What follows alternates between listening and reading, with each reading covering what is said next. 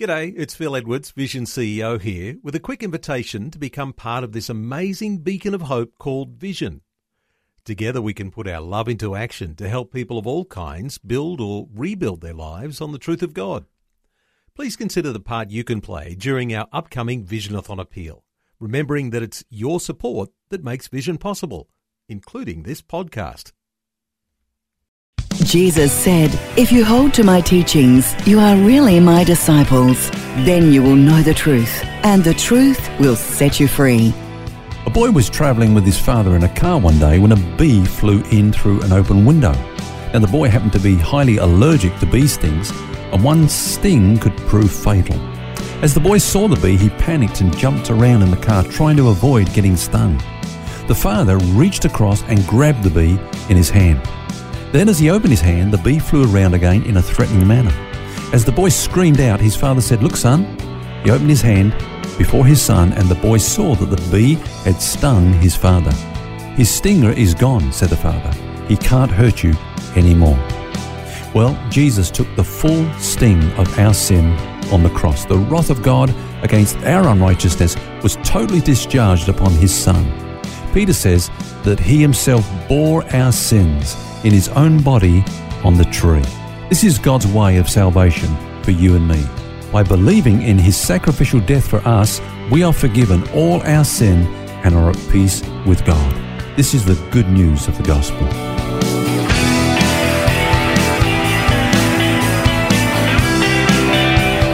This is Set Free with Ken Legg. Hi, Phil here, and thanks for joining us with Set Free.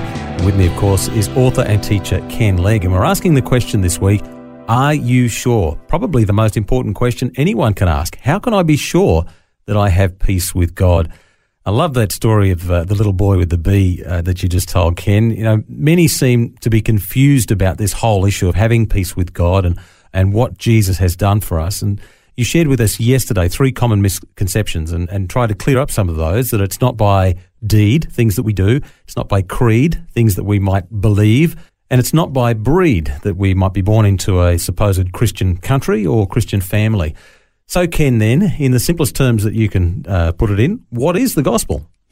Well, I'll do it even better than that, uh, Phil. I won't put it in my terms, but in Paul's. Let's just quote what Paul said in 1 Corinthians chapter 15, verses 1 to 4. He said, I declare to you the gospel, which I preached to you, which also you received, and in which you stand, by which also you are saved, if you hold fast that word which I preached to you, unless you believed in vain. Now, what was it he preached? He goes on to say, For I delivered to you, first of all, that which I also received, that Christ died for our sins according to the Scriptures, and that he was buried, and that he rose again the third day according to the Scriptures. That's, that, that's really it in a nutshell, isn't it? Jesus died for our sins according to the Scriptures and God raised him from the dead. Yeah, you know, uh, I think he says in another place in Romans that God delivered him up for our offences, but raised him for our justification. So, if you like, his death was the payment for our sins, and his resurrection was the receipt that the payment was made in mm, full. Yeah, I like that. I haven't heard it put like that before. It's good. Yeah. Yesterday, you know, Phil, we talked a lot about sin. Um, you know, God is holy and that sin separates us from him because he cannot countenance sin, but he's also love. You know, he loves us with an amazing love, more than probably we'll ever know. It'll take eternity, and even then we'll only be scratching at the surface, you know. So here's the dilemma. On the one hand, you got this holy God who cannot countenance sin, cannot fellowship with sin, but on the other side, you've got this God of love who yearns to be reconciled with us. Um, and of course, it was this love that won through and uh, put Jesus on the cross. God sent his son 2,000 years ago. He had a human nature. He lived as a man like one of us, differed only in one point that he never sinned. Um, and of course, the reason he sent his son was that he had to live as a man and die as a man because he had to pay for the sin of man. Mm. And, and that's why the humanity of Christ is such an important aspect of our, of our belief. So he lived as a man and uh, was tempted as a man, was tried as a man, and yet he was sinless, he was spotless. And then, as that spotless Lamb of God, he went to the cross and died in our place for our sin. And the fact that he died by crucifixion is itself quite amazing because that itself was foretold by Scripture some thousand years before Christ uh, when he was on earth. In the Psalms, David prophesied that the Messiah would die by crucifixion, and he said, They pierced my hands and my feet And that was hundreds of years even before the Roman Empire existed and uh, the crucifixion became their form of capital punishment.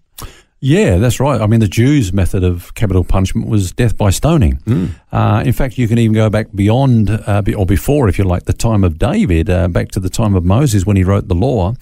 And, um, you know, he said, Cursed is anyone that hangs upon a tree. And of course, um, Paul takes that point up in Galatians and says, you know, Jesus became a curse. That's what was happening here. He he hung there as a curse. He took the curse upon himself. Mm. But um, crucifixion was was a horrific thing. Can I can I just quote to you, Phil, just um, a description of crucifixion from my little booklet? Are you sure? Let me just quote to you.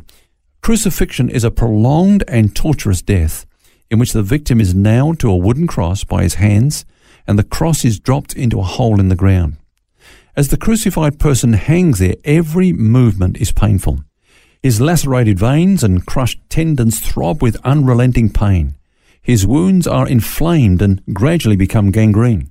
His arteries become swollen. He endures the pang of burning and raging thirst. And all the while he's fighting against suffocation as he has to pull himself up by the spikes in his hand to take every breath. Now, all this Jesus endured for you and me. You know, someone once said, I asked Jesus how much he loved me. And he stretched out his arms upon the cross and said, This much. And then he died.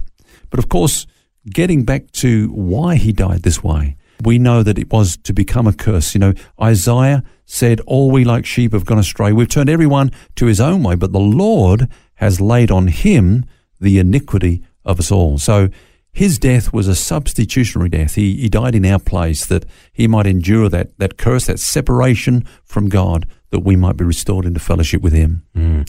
And because he's died in our place, you know, no one who has put their trust in him will ever need to fear the judgment of God either in respect to their own sin, because Jesus took it.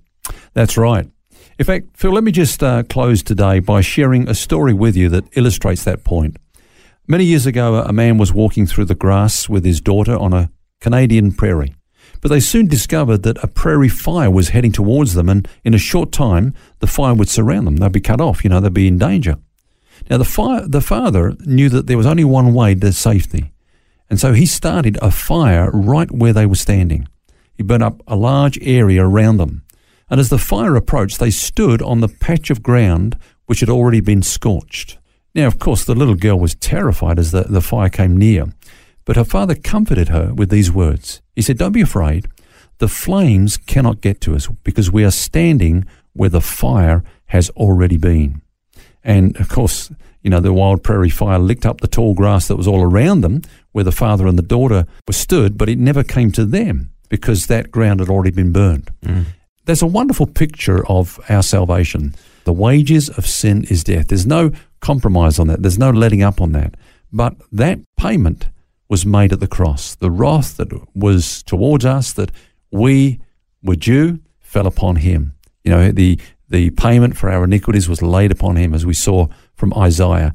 And, and so there is a day of judgment coming, Phil. The, the Bible says that the world would be judged by God, but we who are in Christ will not be judged because the fire cannot come where the flames have already been. And I guess that would be like God judging us twice if that was the case, and that, that wouldn't be just. Yeah, in fact, uh, you know that scripture that says that if we confess our sins, which we did when we come to Christ, mm. He is faithful and just to forgive us our sins. Mm. Now, it would be unjust if He judged us again, having already judged us in Christ. I remember once going to see a couple at the hospital and uh, they just lost a baby. In fact, this was the third time that they'd lost mm. a baby. Terrible. And so there's obviously a problem there. And in everything I shared with them, I, I, I just approached the whole subject of uh, adoption.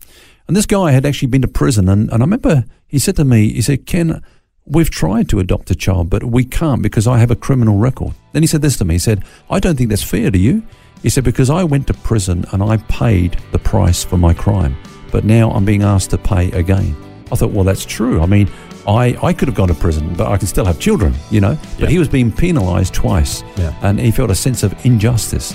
Now, the Bible says that God is faithful and just to forgive us our sins because his justice has been fulfilled at the cross. Jesus has paid the full price for our sins. It is finished.